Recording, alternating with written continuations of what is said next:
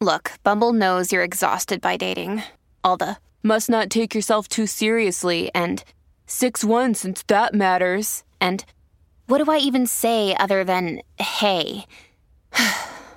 well, that's why they're introducing an all new Bumble with exciting features to make compatibility easier, starting the chat better, and dating safer. They've changed, so you don't have to. Download the new Bumble now. Hello, everybody. This is Marshall Poe. I'm the editor of the New Books Network. NBN listeners like to read books and buy them. So we thought we'd tell you that right now, our friends at Princeton University Press are having a remarkable site wide sale. You can get 50% off books, including ebooks and audiobooks, with the code 50, F I F T Y, at checkout until May 31. You can save some real money on Princeton University Press books. I encourage you to go there and check it out. Welcome to the New Books Network. Hello and welcome to another episode on the New Books Network. I'm one of the hosts, Dr. Miranda Melcher, and I'm very excited today to be interviewing Kate Phillips about her book titled Bought and Sold that's come out this year in 2022 from Luath Press up in Scotland, um, which is a really interesting book that looks at uh, the slave trade in the British Empire, and specifically the role of Scots and Scotland um, in this piece of history that I think a lot of us are beginning to understand more about um, and really have quite a lot of responsibility to understand and learn more. Um, so, this book is a really key piece um, of that history and understanding um, kind of two particular parts of the British Empire, Scotland um, and Jamaica, and how they kind of go together in this particular way. So I'm very excited to welcome you, Kate, to the podcast. And I'm very uh, happy to talk with you today. Wonderful. Can we start off, please, with you introducing yourself a bit and explaining why you decided to write this book? Yes, I'm a social development specialist. Um, I'm retired. I used to work with adults teaching about rights and encouraging um, accountability and community organizations. I work worldwide with lots of organizations, political parties in Africa, and at one point I taught trade unionists from the Caribbean. But I never really intended to write a book. I went on a visit to Jamaica after I retired, and I found so much that was Scottish in the island uh, it surprised me because apart from Jamaica Street in Glasgow, there's not a trace of any Jamaican history here in Scotland that I knew of anyway. I started reading uh, when I got home, but I found very little about the Scots in Jamaica in our history books. So I had to go back to first hand accounts. And actually, there were loads more of these than I ever imagined diaries, letters, new, newspaper articles from those times, so much material that I started writing it all down. So that's how it all began. It was a bit of an obsession. I wanted to understand uh, what Scots were doing in Jamaica and what was that what was that history? Um, obviously, I knew it was connected to slavery, and I, I also felt that that was perhaps one reason why it wasn't easy to find that history, that it had been blotted out. We have no Jamaicans in, well, very few Jamaicans in Scotland, and the history had been completely hidden. So that's how I got started. well, that's a pretty good way to start. Hmm, I'm curious about this thing. Oh, wait, there's not a lot of information guess I need to go digging. Um, I think that's how a lot of good books start off, um, because then there's a very clear sort of goal and point to this. I kept um, sort yes, I kept sort of scratching the surface and getting deeper and deeper into things because the more I found, the more I needed to know more to understand. so it's like a mining um, of research of information. Mm, that makes a lot of sense. Um, well, you've you've mined quite a lot of really interesting information in the book. So I'm hoping that through the interview, we can kind of touch on maybe sort of a highlights tour, or kind of um, a quick tour of um, the some of the highlights, some of the most interesting pieces of the book to really understand this bit of history that has not been told a lot. Um, so to start off with, kind of the obvious place. Can you help us understand why young Scottish men in particular were in many cases actually preferred um, for jobs in and around uh, slave trade plantations, etc., in Jamaica? Um, well, I think there were push and pull factors. Um, for for all classes in the 1700s, we're talking really here about the 1700s, um, good opportunities at home in Scotland were rather scarce. Scotland was quite a poor country at the start of the 1700s. Now, the Scottish Parliament had passed legislation in the late 1600s to implement parish education. It, wasn't in, you know, it, it wasn't in, implemented everywhere, but most parishes had a school, and those schools were practical pres- Presbyterian. Uh, it was a pre- practical Presbyterian education system, and it stre- stressed hard work, self reliance, reading and writing, but also a very practical arithmetic for measuring and bookkeeping and those kind of skills. That was those were exactly the kind of skills that were needed in the colonies and in particular in plantations. So I think that there was a fit.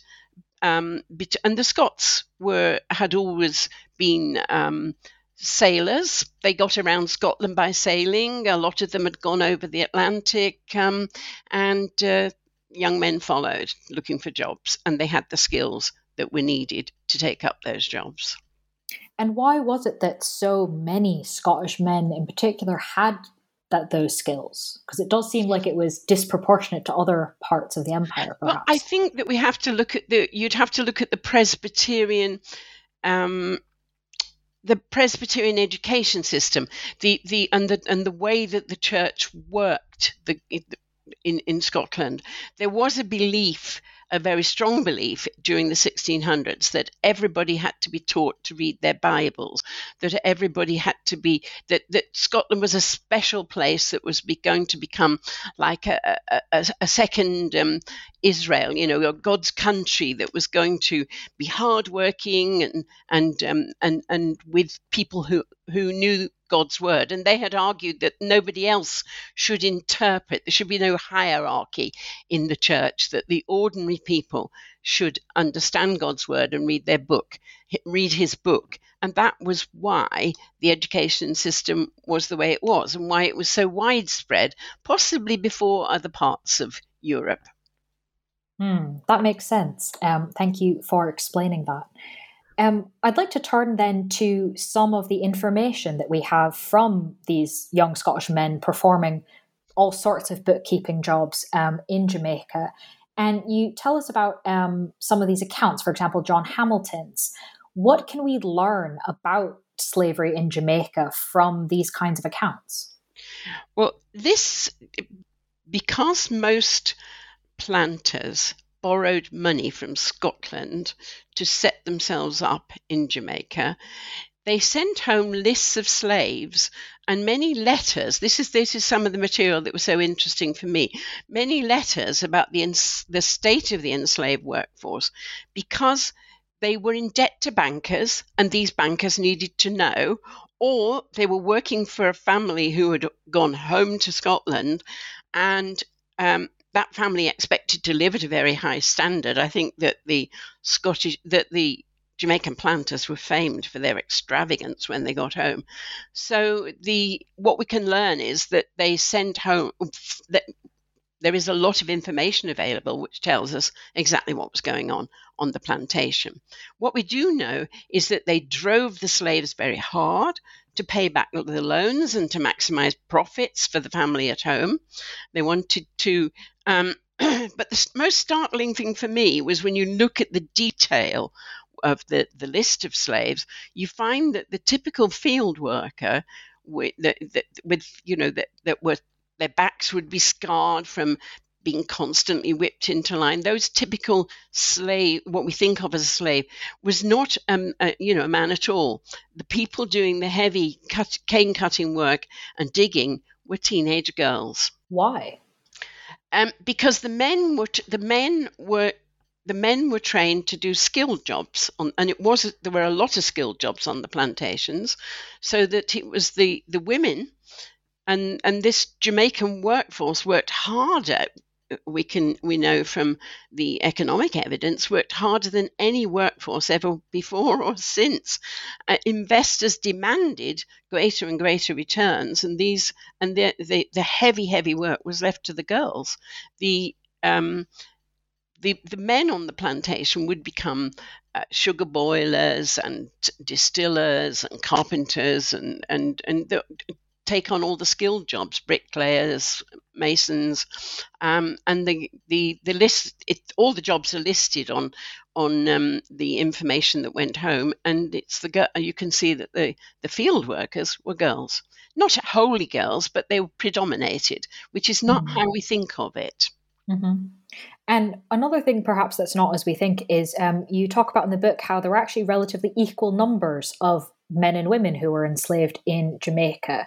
Um, and you've already already mentioned a few of the kind of contributing factors towards that. Um, but what impact did this have for the colony in general? Well, the, sla- the slave trade database shows that the import of slaves was 60% men. Um, but what if we look at the slave lists, we can see that the the the women generally live longer and survive better. Now that's that's true for any society. Baby girls thrive better than baby boys, but that in itself isn't really sufficient to wholly explain the better female survival rate. Um, plantations typically uh, if we look at the slave list, had many more worn out old women and then a lot of young men. So there was a bit of a mismatch there um, in terms of uh, partnerships. Young women were in short supply and they were. In many ways, used and abused for sex by both white and black men, leading to high rates of venereal disease amongst both sexes and all classes.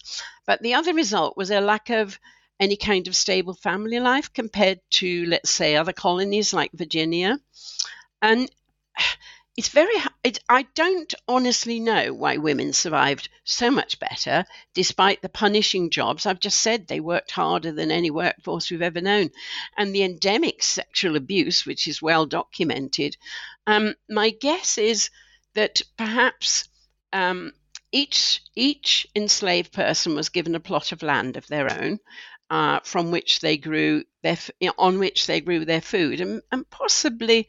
I felt that from selling surplus fruit and vegetables, which we know they did in the markets, they became petty businesswomen with a bit of money in their hands, and maybe they got some solace from that. I, I, I was puzzled, but it's definitely when you look at the slave lists and, and the uh, numbers on plantations, they did even up. Men died more um, more readily, although women were field workers. Hmm. I'm wondering if you can tell us a bit more about those plots of land um, and the ability to generate essentially private income from that. Um, yes. What kind of enabled that to be possible, given how harsh the conditions were for enslaved people on Jamaica? Yes. Um, the each estate um, found it cheaper to the merchant the, the merchants when uh, when when the planters um, sent their sugar home, the merchants who uh, received that sugar um, kept the accounts for the estate and they charged exorbitant prices for imported food.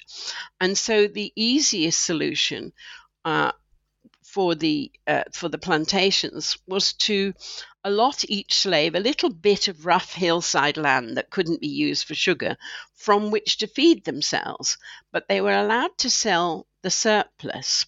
Now, each the Scots socialized over in, in Jamaica socialized over extravagant meals in their impressive homes. They wanted fresh poultry, they wanted fish, salt pork, eggs, fruit, vegetables. All of these were bought in the market and they were produced and sold mainly by enslaved women.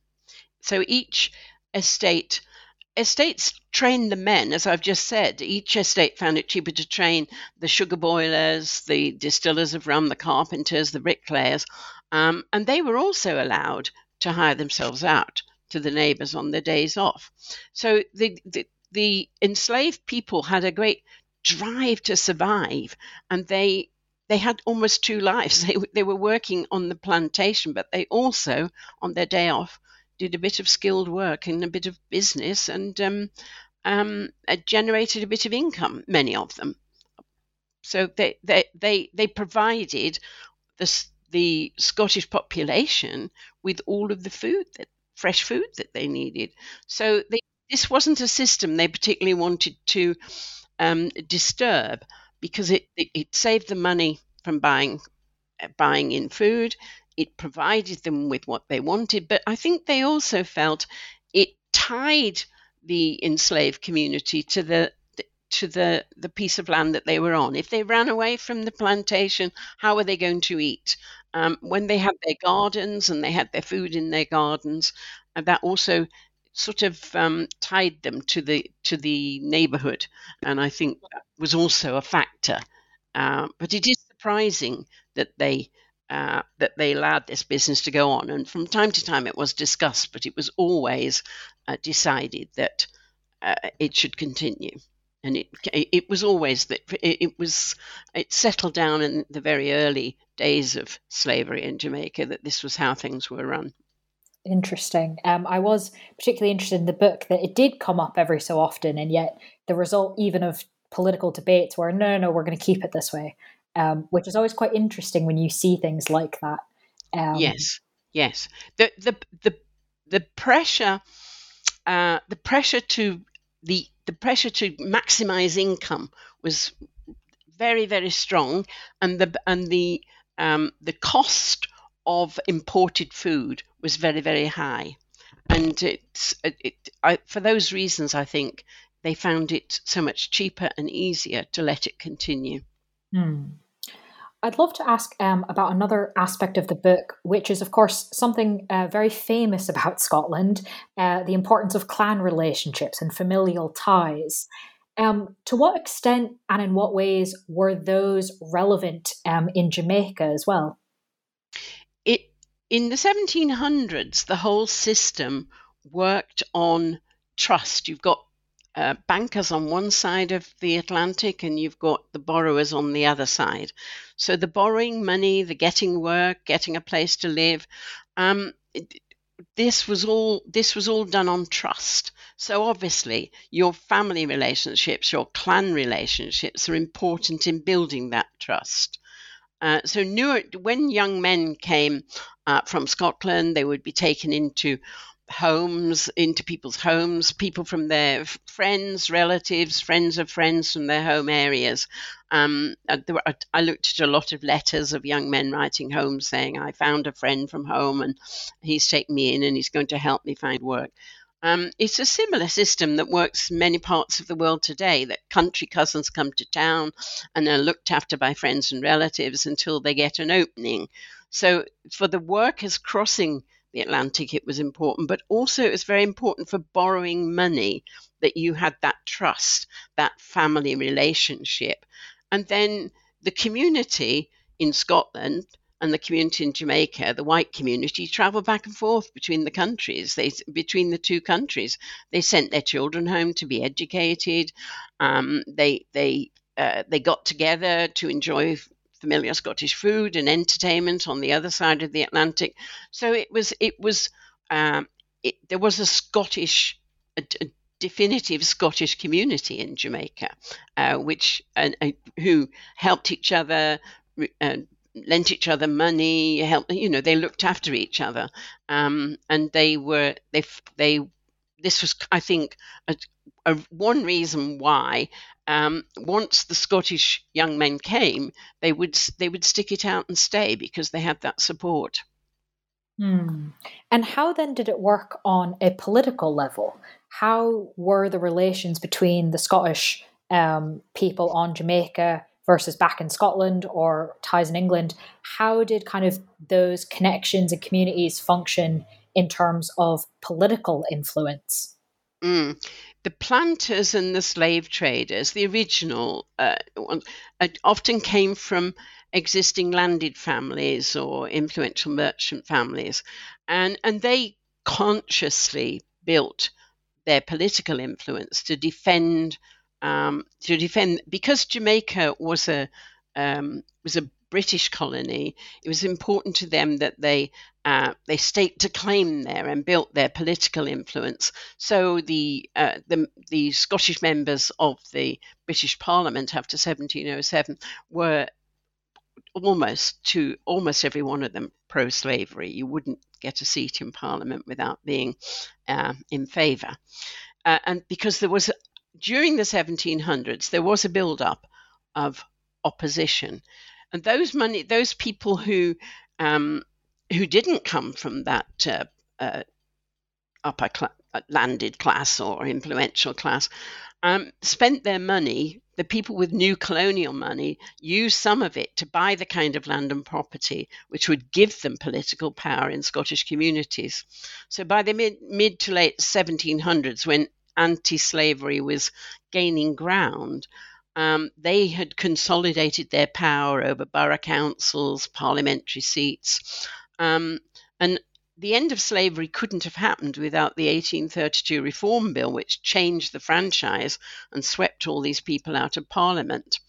But they were um, to resist the anti-slavery movement, and that was the the the Presbyterian Church, the grassroots of the Presbyterian Church, were anti slavery. And to resist that, they unleashed a massive propaganda war, funding tours of Jamaica to get people to write favorably about the place, publishing favorable paintings showing happy slaves and accounts of Jamaican life.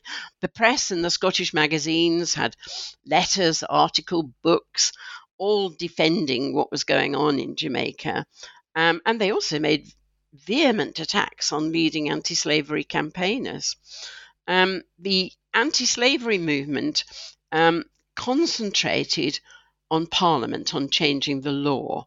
And the slavers eventually lost that legal battle, but they did win a very important propaganda victory, I think. Uh, all of that propaganda that they put out um, establish an idea of white supremacy, which was born and has lived on, I think, you know, born in that time, but lived on. The arguments that we use to justify slavery, uh, that Africans benefited from or needed white care and ownership. There are echoes of this propaganda that are still alive today. The Christian missions that went to Jamaica um, were very much based on the idea that white people could provide moral guidance. The underlying story really was that black men were perhaps vicious and dangerous without this white guidance, and that black women were sexually promiscuous and immoral. They needed white control.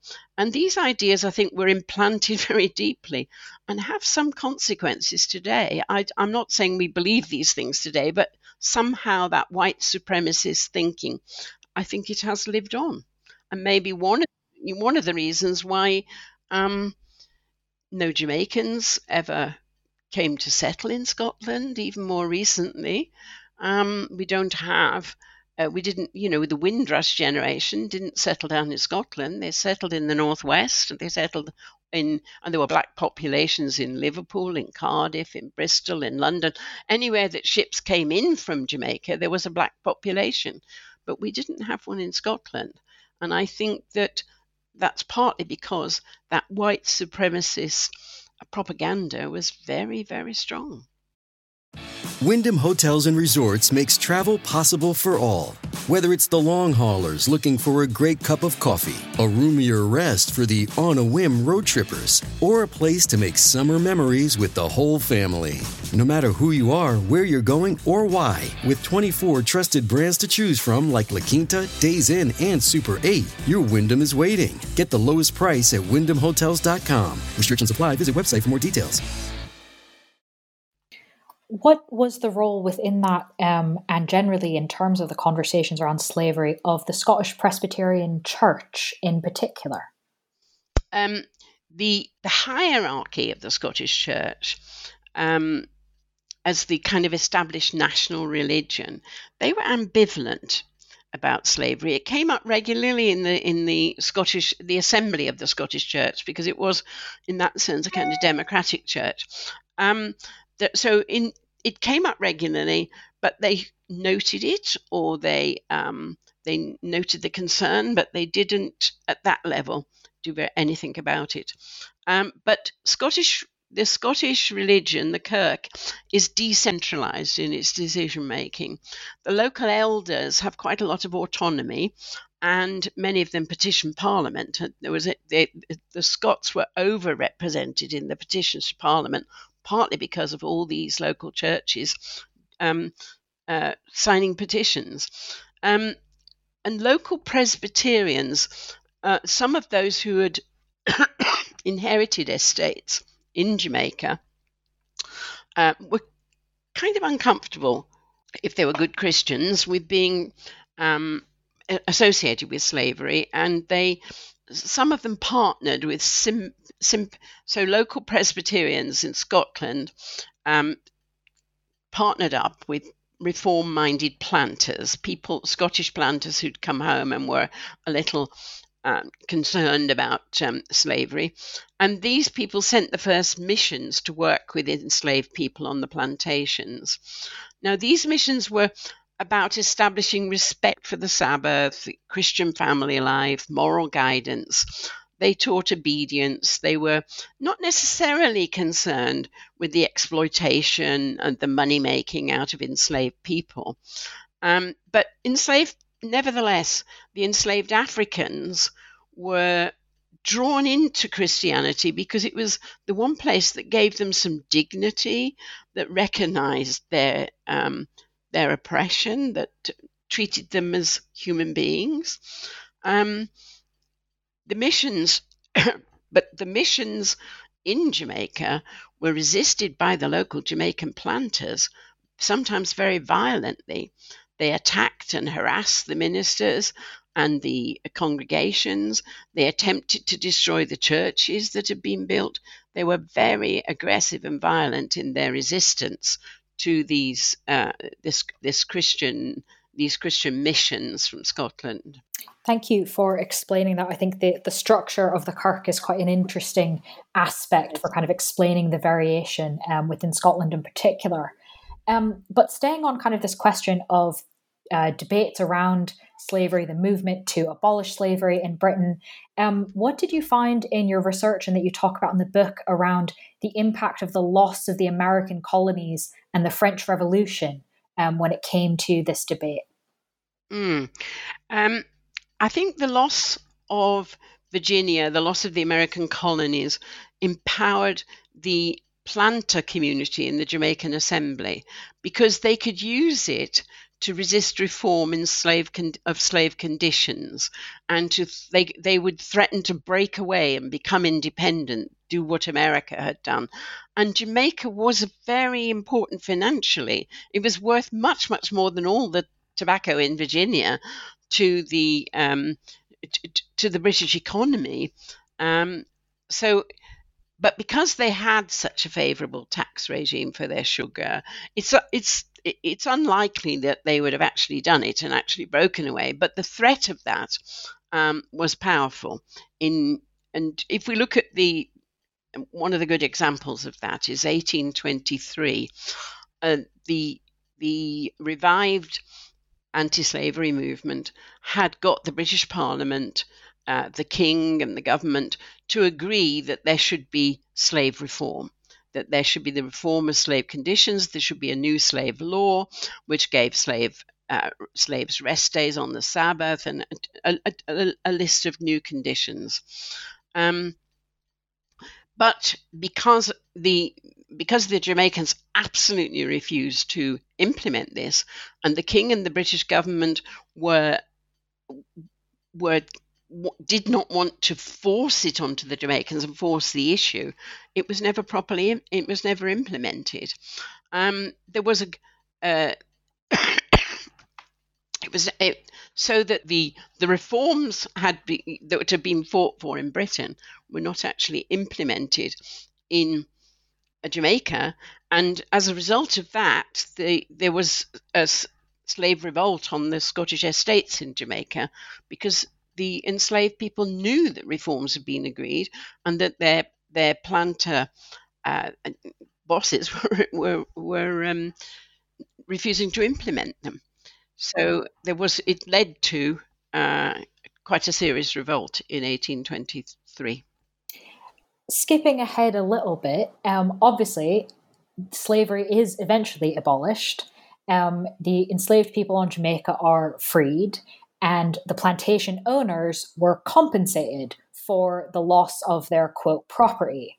Um, what happened after that? Plantation owners now have a whole bunch of money. Enslaved people are now freed, apparently, the trade is slave trade is stopped. Then what? Well, I don't think uh, freedom wasn't immediate. And if we look at the statistics, the slave trade doesn't stop. But um, what happened was that a system of apprenticeship, so called, was introduced. All enslaved Africans over six years old had to work for their former masters and they were going to be paid. Um, this system never worked. It was abandoned as unworkable. It was supposed to go on for five years, but it didn't actually. Um, it was abandoned early on because it just wasn't working. Because many Africans, those with a bit of money, bought pots of la- plots of land.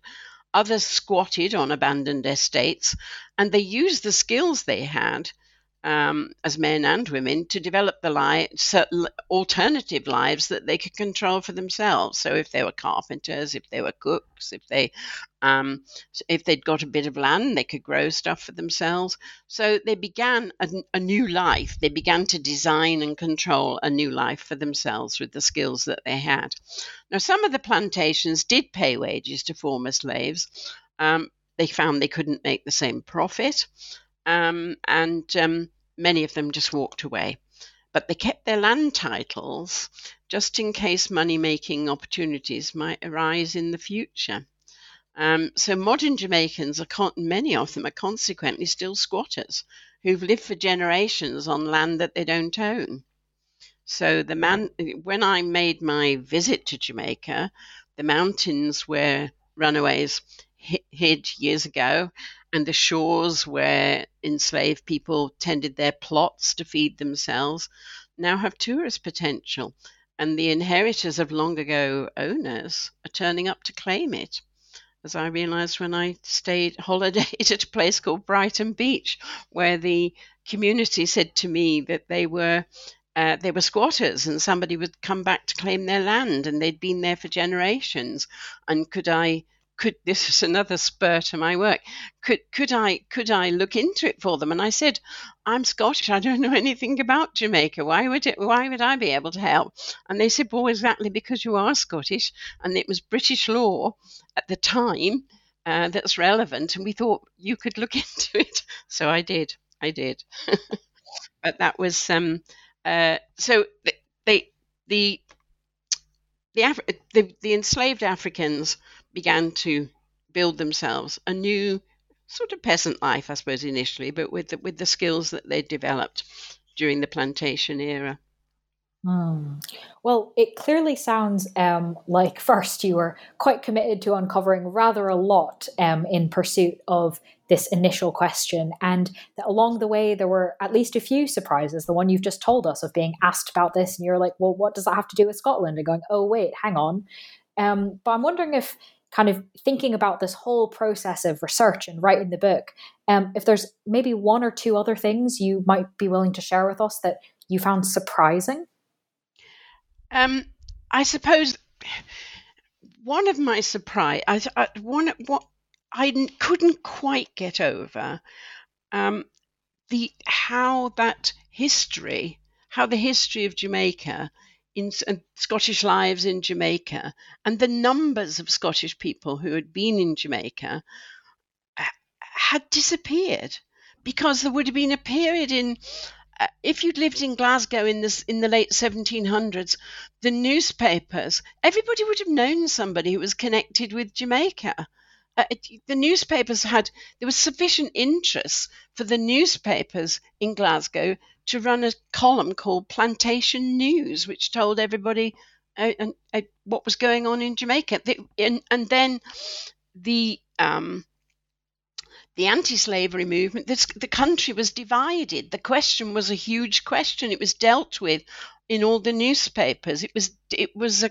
it was dealt with in the in the Kirk. It was you know all of it. There was a it was a huge question for everybody, and yet it had disappeared apart from a little bit of history of how uh, of the anti-slavery movement. That was that that i couldn't quite um, come to terms with because i felt had people willfully suppressed it or was it just forgotten?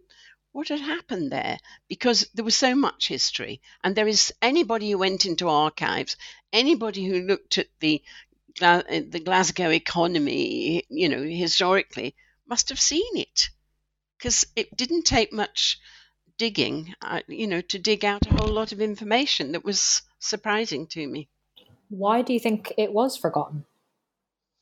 I think because the anti slavery movement won, in the sense that they won the argument, and maybe the the Kirk, which was very powerful, um, and the Christian thinking felt em- embarrassed, felt uneasy about that part of their history. They preferred to wipe it out, I think. And I think we've all, to a certain extent, the whole of Britain has done that. But I do think it was rather complete in Scotland. it was rather effectively done. Um, and of course, that's changing now. And there is a lot more research being done, a lot more being written, and a lot more work going on. And um, the University of Glasgow has been particularly active there. And the, the city also has acknowledged its role. And um, so things are changing, but it's taken it's it's taken 300 you know two three hundred years for mm. this to happen. Well you've given us rather a lot to think about um, and obviously the book has so much more detail that i definitely want to point listeners to.